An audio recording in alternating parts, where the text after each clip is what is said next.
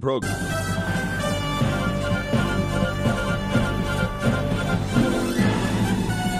This is Viewpoint with attorney and author Chuck Crismier. Viewpoint is a one hour open line talk show confronting the issues of America's heart and home. To express your viewpoint, please call 804 754 1988. That's 804 754 1988. And now, with today's edition of Viewpoint, here is Chuck Crismier. Everybody's talking about inflation. Inflation this and inflation that, but what really is it? What really is inflation? And is it possible that inflation can happen in ways other through, through money and economics? It's said that today's actual inflation rate, despite the government's official rate being pegged at 7.9% as of the end of February, is arguably double that percentage. More like 18%, 16 to 18%. But what is inflation anyway? Is it the multiplication of money so that the monies that actually are in circulation are worth less? I want you to think for just a moment. If you were to take a cup of coffee, let's suppose you're a good coffee drinker and you like dark, strong coffee like I do. Let's suppose now that you take your cup of dark, strong coffee, you know, that virile stuff that you can almost cut with a knife and you take that and you take a dropper and you begin to drop in water. Now, for the first few drops, you probably will not realize that your coffee has been diluted because you get used to it. But if you do that enough times, pretty soon you're going to realize this stuff doesn't taste like that good, strong Java that I'm used to. In fact, if you keep doing it, what you'll find is you don't want to drink it at all. And therein lies the problem with inflation. It's really not all that difficult to understand. More money issued, the less the value of that which already exists. But is that also true in other spheres, like maybe words, or perhaps truth itself? Could there be such a thing as truth inflation? The multiplying of words to decrease value. That's what we want to really talk about here today on Viewpoint, and I'm so glad that you've joined us. It's conversation as always, always, always with ever increasing conviction, talk that transforms. Now, it's interesting. An article came out today, uh, a report that a shocking percentage of Americans don't believe the Bible is God's Word. A shocking percentage don't believe the Bible is God's Word. Mainline American churches have long been in such decline, and there have been a number of actual civil wars among the congregations and divisions that have resulted, often over social issues facing the nations like the LGBTQ uh, and all the other letters agenda. But now the reasons or results, as you choose, are being seen. Only 20% of Americans see the Bible as the actual Word of God. A full 29% of Americans call it fables and legends. And the biggest proportion, 49%, say that the Bible's inspired, but not to be taken literally. In other words, that the words in the Bible don't really mean what they say. So that the words themselves have lost impact or lost meaning. Now, how did that happen? It happened the same way that inflation in the economic scene works. A little bit here and a little bit there of dilution, adding other things that are not to be included in the Bible, that are not to be included in the concept of truth from God's viewpoint, get added in slowly but slowly, here a little, there and little, and around by the culture and the thinking of the time. And pretty soon, what is left is a mere caricature of what we began with. That's where we are in America today. And by the way, all over the world. Now, these figures are down 24% from the last time this question was asked in 2017, and about half of what it was in 1980 and 1984. So, here, let's repeat now. Right now, only 20% of Americans see the Bible as the actual Word of God, whereas back in 1980 84, the figure was almost double that, or, or half of that. Half of that. The biggest portion, 49%, say that the Bible is inspired by God.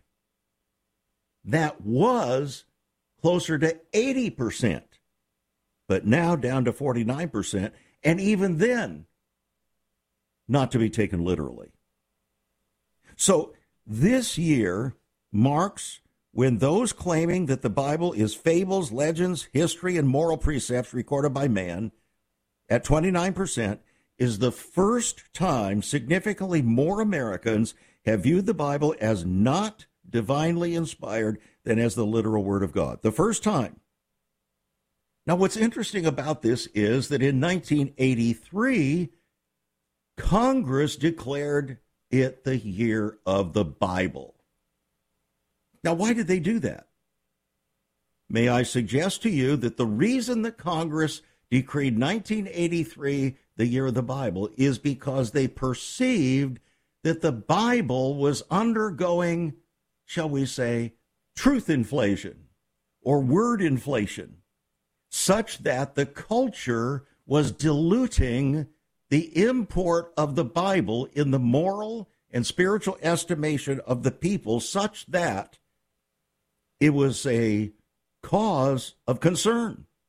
So Congress passes a resolution to declare the Bible, the 1983, the year of the Bible. Well, that was the last time this study had been done previously to 1917 or uh, 2017, and at that time the figures were far better than they are today. Now we know that interpretation of the Bible, the scriptures, has varied widely across time and across religious traditions.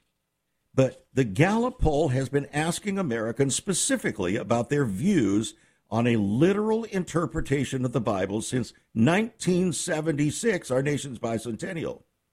With the latest update coming in Gallup's May Values and Beliefs survey, they say that the shift in attitudes about the Bible is not an isolated phenomenon.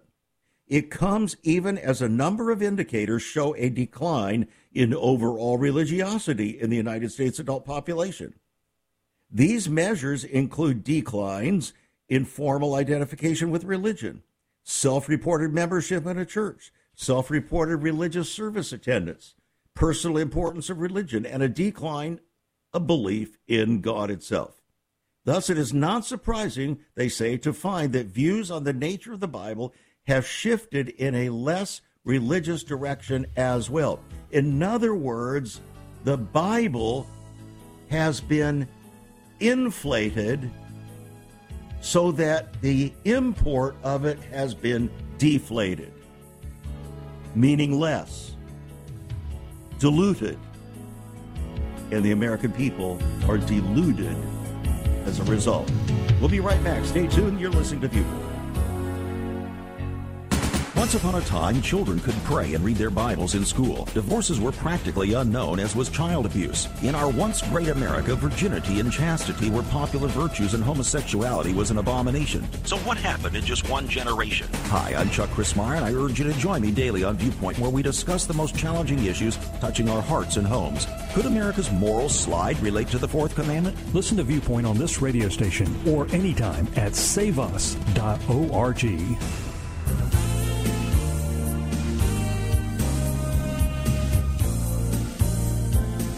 This matter of truth inflation that we're talking about here has serious import for whether or not we will continue to have a nation of freedom and justice for all. You see, freedom is not free, it just isn't. Now, God's salvation is free, but it requires something of us. That we must conform our words and our ways, our lives, to its precepts. But if those precepts and words and ways are diluted in their meaning, the import of the Word of God becomes less and less and less until it is a mere caricature of itself. In other words, it's a mockery. Now, this is what's happened in America. This is what's been happening for a very, very long time in our country. And we're seeing it played out in so many different ways. We tend to look at the issues out there, whether it happens to do with divorce, remarriage, uh, homosexuality, homosexual marriage, transgenderism, all of these kinds of issues, abortion. We look at those, and those are merely symptoms, friends. Those aren't the real issues. They're symptoms of the real issue, which is we have diluted, diluted. In other words, we have put more and more water in our dark coffee so that it doesn't have the original strength. Now, for those of you who are tea drinkers, you can understand this as well. You have your favorite tea and uh, you heat it up, and uh, everything is wonderful. Now, just put another dropper of uh, water in that tea, put two or three in, and pretty soon your tea is no longer considered worthy to drink. That's where we are in American spirituality today, particularly even our Christian faith. Christians are as susceptible to this truth inflation as everyone else. Now, interestingly, you see, this is important because Americans' interpretations of the Bible are important because the Bible is often used as the basis for policy positions, for instance, or on moral and, and values issues, including, as we've said, things like abortion, uh, gay and lesbian relations, and so on.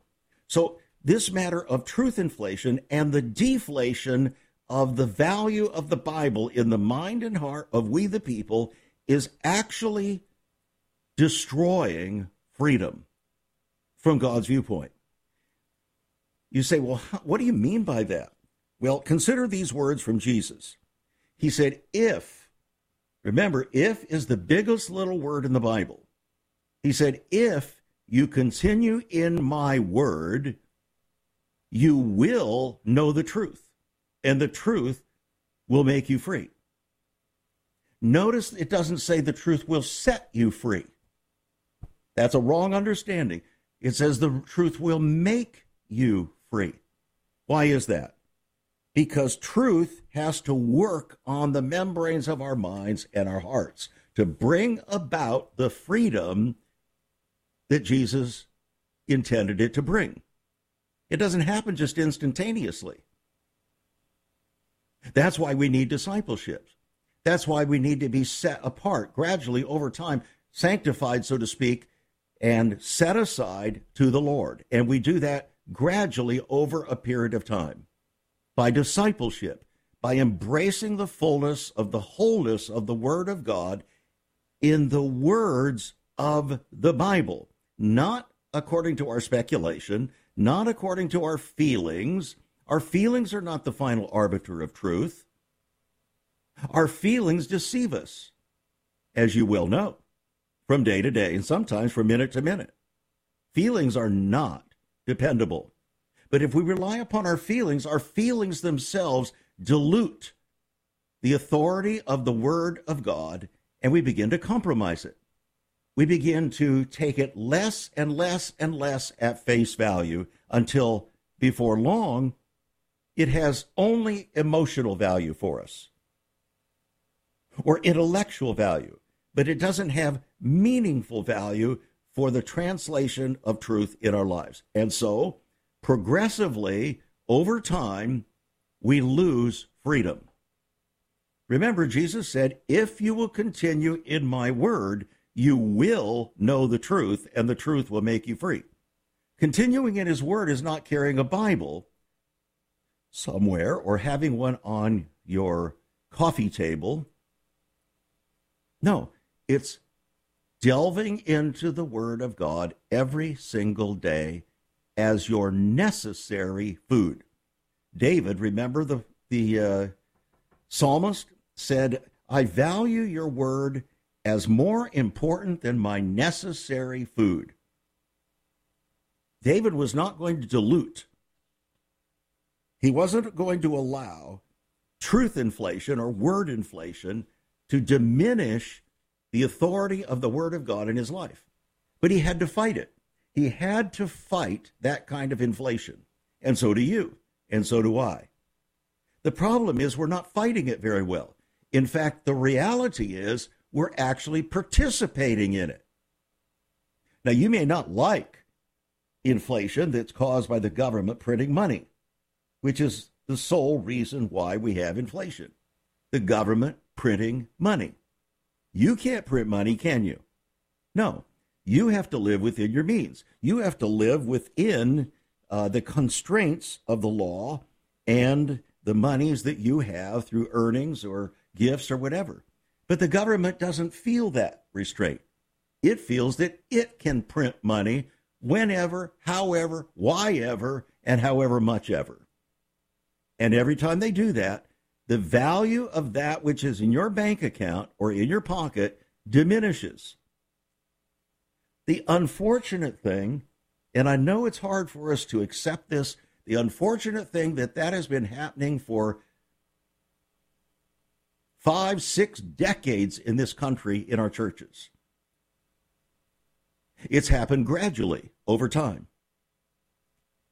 Let me give you an illustration. You may not like this illustration, but it's the clearest illustration, the most, uh, shall we say, provable demonstration or illustration that we can give. In the 1950s, divorce was an absolute taboo in our country. Absolute taboo. And if you were divorced in the church, you would not feel comfortable at all. Because, why? Because the Bible says God hates divorce. That's what the Bible says. And Jesus Christ the same yesterday, today, and forever. God hates divorce. Now, at the same time, up through the 1960s, uh, through the middle of the 1960s, even our churches would not allow pastors who were divorced to continue pastoring. Would you like to know why? It wasn't because of legalism. It was because it would undermine the truth of the Word of God and their authority in the pulpits to hold true to the Word of God concerning God's view of divorce. So if the pastors were divorcing, then they would have no moral authority then to speak to the parishioners on that issue. That's the way it was. But then came 1968. Ronald Reagan, the first divorced American president, when he was governor of California, passed, believing he was doing a good thing, passed the No Fault Divorce Act. It spread like wildfire throughout the country. But the same spirit passed in through the membranes of the mind and heart of professing Christians all over the country. So, very quickly, by the mid 1970s, divorce had become commonplace in the church. Not rare, commonplace. How did that happen? Because we diluted the Word of God in the church, in our evangelical churches. And our pastors participated in it. They didn't want to get left out. They didn't want to get left out of the cultural advance or, progression because everybody was feeling better. Now we can divorce our spouses whenever, however, whatever. All we have to do is tell the court there are irreconcilable differences. We don't have to prove anything. Now, I know all about this because as a lawyer, a trial lawyer, for 20 years I practiced, 40% of my practice was within the largest family law court in the country, the Los Angeles Superior Court System. And 80% of my clientele came from the broader body of Christ. This was their attitude.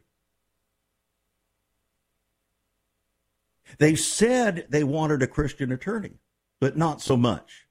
They didn't really want a Christian attorney to tell them what God had to say. They wanted a Christian attorney to come alongside and make them feel good as they diluted, diluted, or inflated the Word of God to accommodate what they wanted to do. Because the world was doing it. By the end of the 1970s, that problem inflated itself even more so. The Word of God became of less and less value because the culture, we embraced the culture in the church. So we reasoned that if divorce was going to be okay, then remarriage, even if our spouse was still living, was going to be okay, even though Jesus said it was an adultery, even though the Apostle Paul warned about it and said, Don't be deceived, neither fornicators nor adulterers nor practicing homosexuals are going to inherit the kingdom of God. We said, Yes, but. So we diluted, or shall we say, inflated the truth of God's word so it became less and less valid in our own minds and estimations. What we really did was embrace the spirit of the culture or the world. That's what we did. In other words, we embraced the authority of the world and its culture. We diminished the authority of God and His Word, and so we actually inflated truth truth became less and less valuable.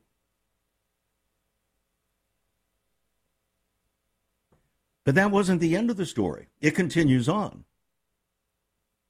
By the mid 1980s, we had the rise of the homosexual movement. It followed on the heels of the church accepting divorce and remarriage when your spouse was still living. So if truth with regard to that fundamental relationship that God ordained from the beginning. Saying, What God has ordained, let not man put asunder. Because we reneged on that and decided that that truth didn't apply to us, then came the next iteration a perversion. Remember, divorce and remarriage are perversions from God's viewpoint if your spouse is still living. Because Jesus told the religious leaders of his day, in the beginning, it was not so. This was never God's will. They tried to argue, oh, no, this is fine, this is cool. And Jesus said, no, no, no, you got it all wrong. From the beginning, it was only because of the hardness of your hearts. So you see, what causes truth inflation is hardness of heart. Is anybody listening out there? This isn't really that hard to understand, but somebody has to be willing to have, shall we say, the spiritual chutzpah to tell it like it is. And that's what we're doing here today. Speaking the truth in love, because God loves you, He loves us, and he wants us to walk in purity and in holiness without which no man shall see the Lord. So, in his righteousness, in his truth, in his love, in his compassion, he says, Look, I'm not happy with what you're doing. You're reneging on the authority of my word, you're diluting its impact in your life, and you're playing games with me. Because my word, he said, will not return void. But you are making it void because you are inflating its truth so that it means nothing. Now, is there anything about this we don't understand yet? Now, we're going to pick up on this uh, as we continue, and then we're going to take a look at, well, stripping this to the naked truth. What does it look like in every area, economics as well. Truth inflation. There is so much more about Chuck Crismier and Save America Ministries on our website, saveus.org. For example, on the front page are two great videos. First, an interview and discussion of Chuck's book, Out of Egypt. Also, a great TV interview with Chuck regarding his book, Seduction of the Saints. Much more videos, a For Pastors Only section, and also you can view Chuck's weekly teachings, all at his website, saveus.org. That's saveus.org. Also on Chuck's website, listen to Chuck's Viewpoint broadcast. Listen to the archives. Maybe you missed a program. Check it out at saveus.org. Also, there are some great resources, hospitality information, also information about marriage, divorce, and remarriage, newsletters, articles, prophecy, prayer and revival information, all at saveus.org.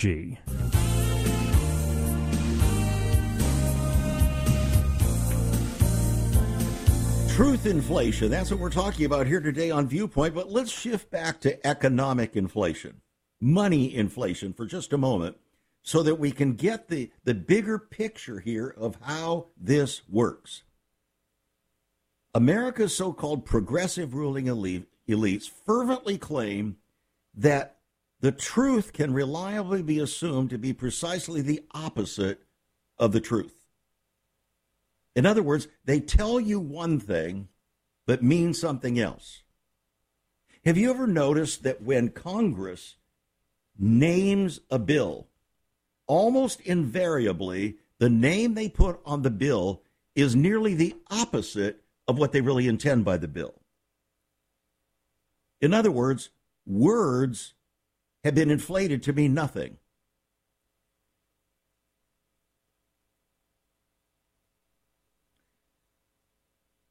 It's interesting because both Nancy Pelosi and Joe Biden claimed recently, incredibly, by the way, that government spending is doing the exact reverse, reducing the national debt. They said it's not inflationary. How could you possibly accept such deception? It's by its very nature inflationary because it's diminishing the value of every dollar that's out there. Just like if you pour a little bit of water in your nice cup of coffee and it becomes undrinkable. You don't want it anymore. I have a wonderful cup of coffee right here, dark coffee, dark roast, and I don't like to put anything in it. I want to taste it for what it is, and it helps to keep my, my throat lubricated for the program. And if it were to have, say, um, three or four ounces of water put in it in addition to its recommended amount, I wouldn't want to drink it. It would be insipid to me. It, it just would not be something I would want to drink. Similarly, you and I don't really want in our economic sphere, we don't really want to see the value of our money diminished. But you know how you can tell that it's being diminished? By the prices that you're having to pay at the store, at the grocery store, uh, at uh, the gas pump, and so on. You t- you're able to know whether or not your money is losing value because more money is being printed. Now, what they're thinking is that if we print more money, we can pay off the national debt easier with cheaper money. But that's a ruse. That's a pretense. It's like saying, you know, if gee, if God says I hate divorce and Jesus calls it adultery, but but but if we if we say it's not, and we allow more and more people to divorce in the church, then it's okay. Doesn't matter because everybody's doing it. In other words, we've inflated the truth to the point where the Christian faith and life is tasteless and meaningless. And that's what the world sees in the church today. It's not that hard to figure out. Put another way, Americans are rapidly becoming a whole lot poorer as inflation destroys their savings and earnings. And the main reason for this is the hidden tax of inflation, created out of out of control and power mad government. But why is all that happening? If inflation is viewed only through an economic lens, citing the various contributing economic factors, from government spending and low interest rates to supply chain issues and pandemic lockdowns, the larger and deeper truth gets lost. So, what's occurring in America's economy today has to be viewed in the context of the addiction to permanent power as a result as the larger globalist dream that they share for the Great Reset. In other words, there is a reason for the inflation. What is actually happening, friends, please listen.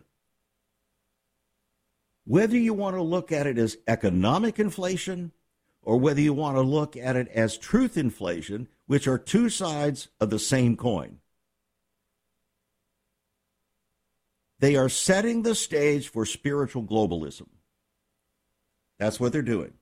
Setting the stage for spiritual globalism, multiplying words to decrease their value so that everyone can feel good and no one will have the cutting edge of truth to curtail their willingness to join in the New World Order. Please listen.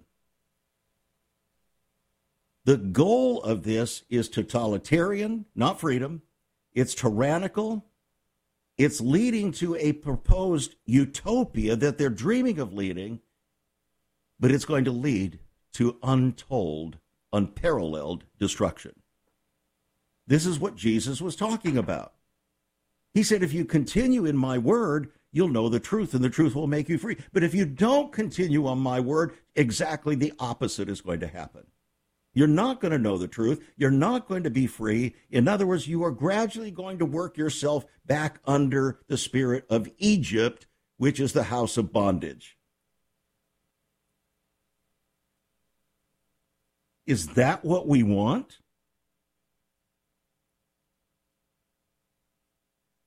I don't think so. Now let's go back to the illustration that we were looking at in the spiritual arena in terms of the truth of the Word of God. And this is just in one aspect. This applies to a vast range of ways that we look at the Word of God uh, and its authority in our lives. By the way, speaking of that, the latest Gallup poll says that of so called Christian adults, only 25% say the Bible is the actual Word of God which means they have already adopted a viewpoint that has deflated the import or authority of the Word of God and inflated their own emotional, personal uh, power and authority over the Word of God. Therefore, to the extent that we do that, we are actually crucifying our own freedom and our nation. 58% say that it's inspired, but not the actual Word of God. We're talking about professing Christians. 16% of those who claim to be Christians say the Bible's just a book of fables. And by the way, of our young people, these figures are nice and kind. 30% of Protestants say the Bible is literally true, compared to only 15% of Catholics.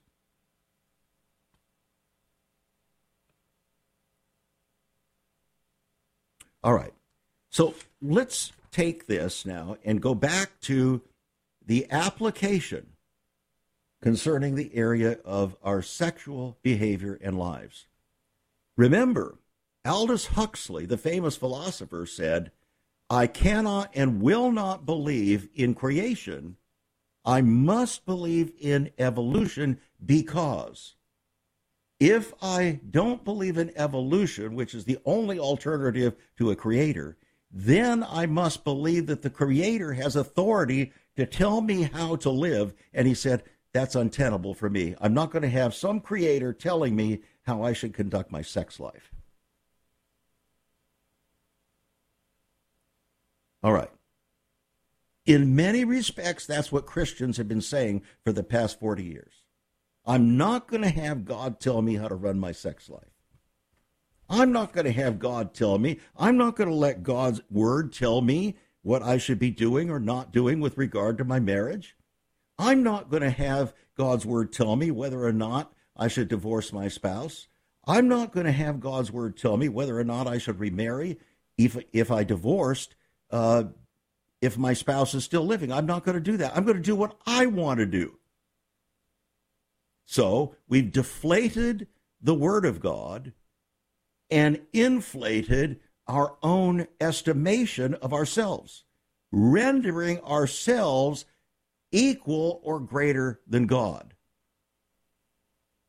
That's what brought Satan down, friends. That's exactly the mindset that brought Satan down. He dissed what God said. He said, I'm going to be equal to God. I'm going to be like the Most High. I'm going to be, I, am I'm great. I, I, okay. He's going to get his moment of truth. And those who follow him are going to get their moment of truth. And it ain't going to be pretty. It's not going to be pretty. So here's what happened. Once divorce and remarriage, when your spouse is still living, was promoted and received in the church, from pulpit to pew, by the way, among pastor and people alike. Then came the mid 1980s with the sexual revolution, excuse me, with the uh, uh, homosexual revolution. It came in gradually, but the pressures were on. And people were saying, how can you Christians and you uh, conservatives, how can you possibly with a straight face disapprove of our same sex uh, proclivities when you yourself refuse to agree with what the Bible says concerning marriage and divorce and remarriage. You're hypocrites. You don't believe that. In other words, what they were saying is you have so diluted the truth of God's word that you are not credible. You're not to be believed. And they had a point, didn't they? But we chose to put our focus on the homosexual because that was less likely to be occurring in the church. So it was easier to deal with that. Then came homosexual marriage. That was the next iteration. Now we're heavily into the next iteration, which is transgenderism. And it's not going to stop there. This is what happens when you deflate or you inflate the truth and deflate its import in your life. We'll be right back. Have you ever considered what the early church was like? Many people are developing a heart longing for greater fulfillment in our practices as Christians. A recent study showed 53,000 people a week are leaving the back door of America's churches in frustration. What is going on? Why has there not been even a 1% gain among followers of Christ in the last 25 years? Could it be that God is seeking to restore first century Christianity for the 21st century? Jesus said, I'll build my church. Is Christ by his Spirit stirring to prepare the church for the 21st century? The early church prayed together and broke bread from house to house. They were family, and it was said by all who observed, Behold how they love one another. Incredible. But the same can be found right now. Go to saveus.org and click Cell Church. We can revive first century Christianity for the 21st century. It's about people, not programs. It's about a body, not a building. That's saveus.org. Click Cell Church.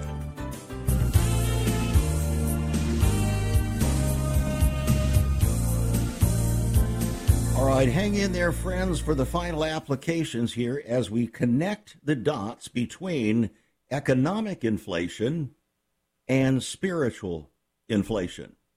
First of all, we need to understand that truth inflation is necessary to set the stage for spiritual globalism. Why is that? Because you have to whittle down truth to some people might call its lowest common denominator. In other words, the little, very smallest microcosm of what the majority of people can be brought to agree to in order to bring about a universal religion to undergird the New World Order. And that's exactly what's happening. That's what Pope Francis has been pursuing ever since he took office. That's exactly what Pope Francis has been pursuing. And if you watch all of his decisions, you'll find that's exactly what he's been doing. He has been inflating truth and deflating the authority of the Word of God as a result. For the purpose of gathering more and more peoples out there who otherwise would not embrace the straight truth of the Word of God to bring them under the mothering arms of the Vatican and the papacy. That's his goal. That's his purpose. And that's the reason why he is one of the key leaders of the New World Order. He has to do this. Now I want I want to be careful here. Some people don't like this. but pastors find themselves in the same predicament. Look, my father was a pastor. My grandfathers were pastors. I pastored for 40 years in different ways. I, I understand pastoring and its difficulties. Believe me, I do, from the inside out. But I also know the temptations. When you establish growth of a church as your primary goal, you have automatically embraced the spirit of truth inflation. Automatically. Because you, you are going to continually lead more and more to the temptation to deflate the authority of the Word of God on various issues that you know your congregation and the people that you're trying to invite in don't want to hear. So you're not going to tell them. You're going to deflate the truth. Or, excuse me, you're going to inflate the truth and deflate the Bible's authority in the life of the people in order to gather more and more people.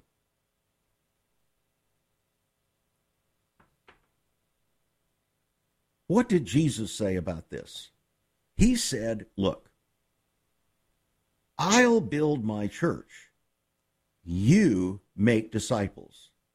In other words, you take on the responsibility of teaching people to obey everything that I have commanded. That's the Great Commission.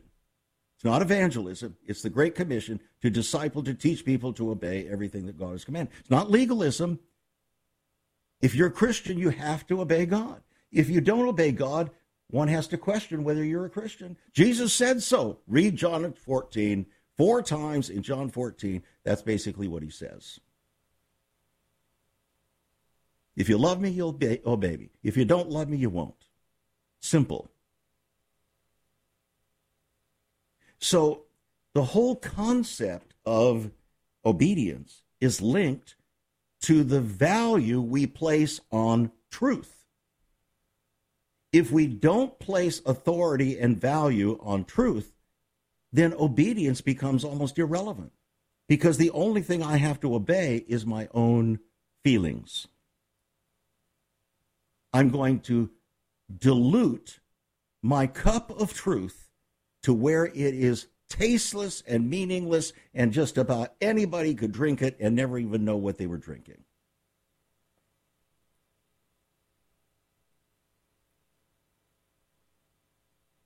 One of the ways that we do this is by multiplying words. Now, it's interesting. If you go to the Bible and you read it straight out, it says certain things very straightly. If you go to the, the newer uh, translations, always diminish the words. They multiply words purportedly to say the same thing, but in the process, they're decreasing the value of the words that are spoken. I'm sorry to have to say this, but it is true. Just because something is modern doesn't mean it's better. Just because a larger number of people are willing to read and uh, uh, go along with a translation that's newer doesn't mean it's better. It doesn't mean it's truer or that it's worthy of being presented as truer any more than a watered down cup of coffee is worthy to be presented just because you want more and more people to drink it because they don't like high test coffee, for instance. They want something weak. Most Christians today want weak coffee. That is weak Christianity. They call it love. But it's not love at all. That is a decrease in the value of the word love and actually resulting in truth inflation. Where love is no longer love from God's viewpoint, it's just a feeling. It's not offending people.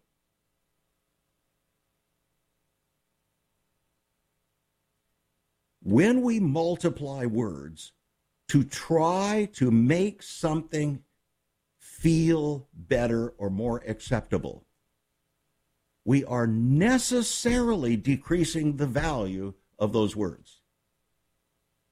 Just like when you multiply dollars through the federal government or the Fed, you are diminishing the value of every other dollar that's already issued. All right.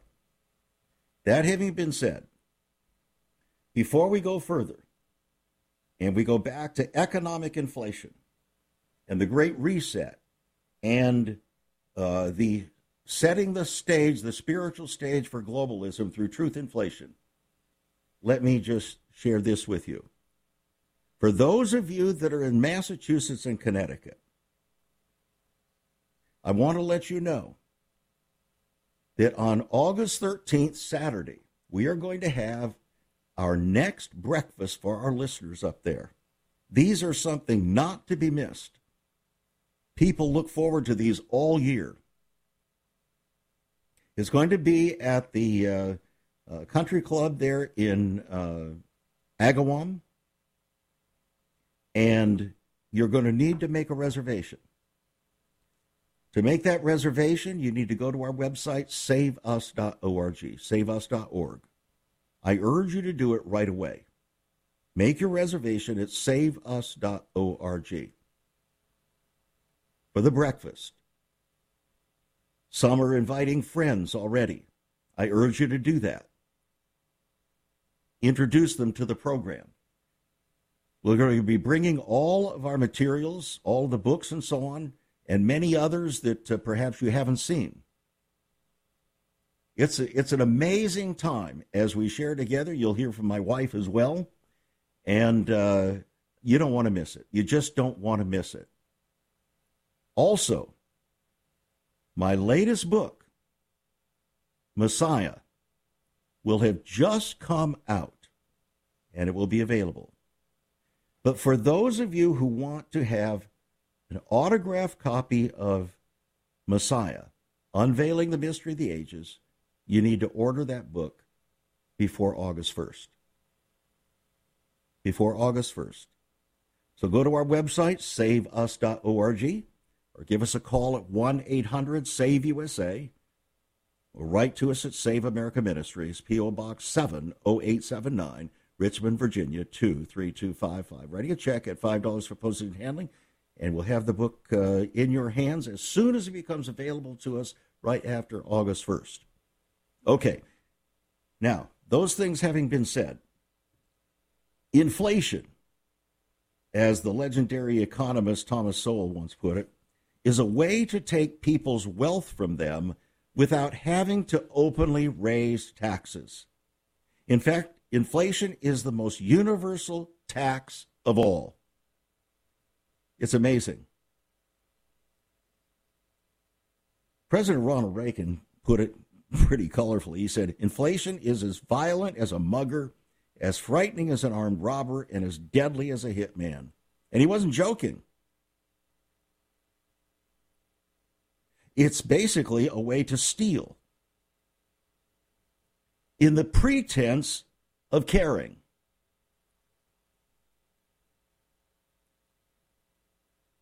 And the Great Reset crowd now, the global socialist dreamers, not only don't care about all that, they have contempt for you, they have contempt for people. They only value power. They want more people in their congregation.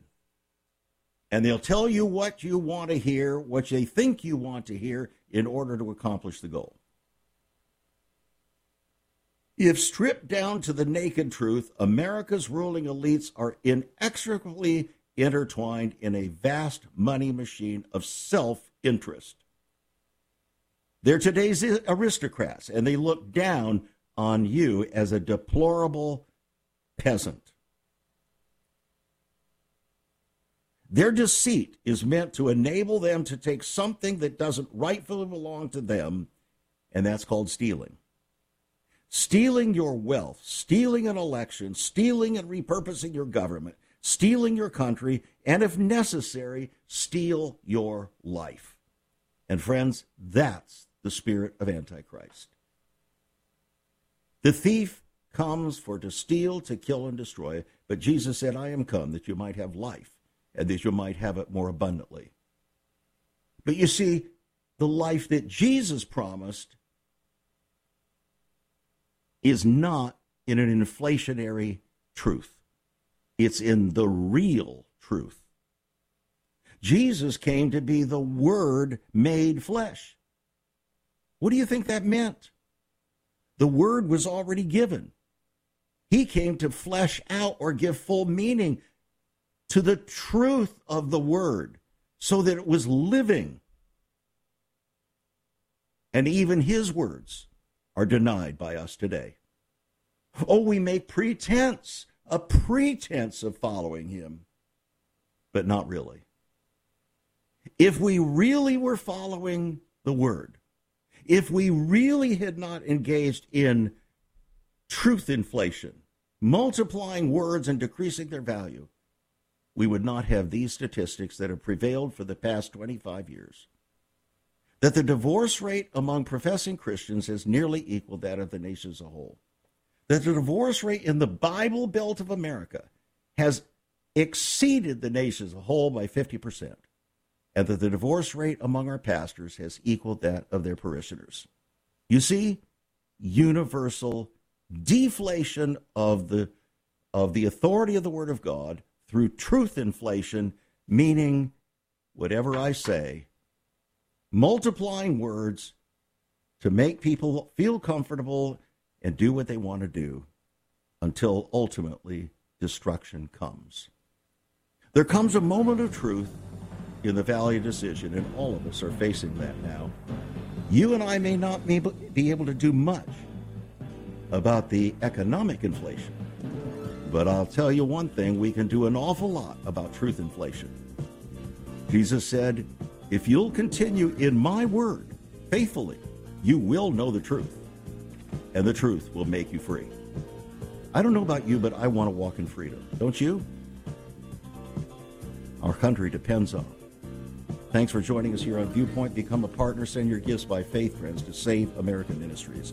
P.O. Box 70879, Richmond, Virginia 23255. Don't wait for the other guy to do it. He's not doing it. It's time for us to come on board because Jesus is coming soon. Do you believe that? Then why aren't we living accordingly? You've been listening to Viewpoint with Chuck Crismier. Viewpoint is supported by the faithful gifts of our listeners. Let me urge you to become a partner with Chuck as a voice to the church declaring vision for the nation.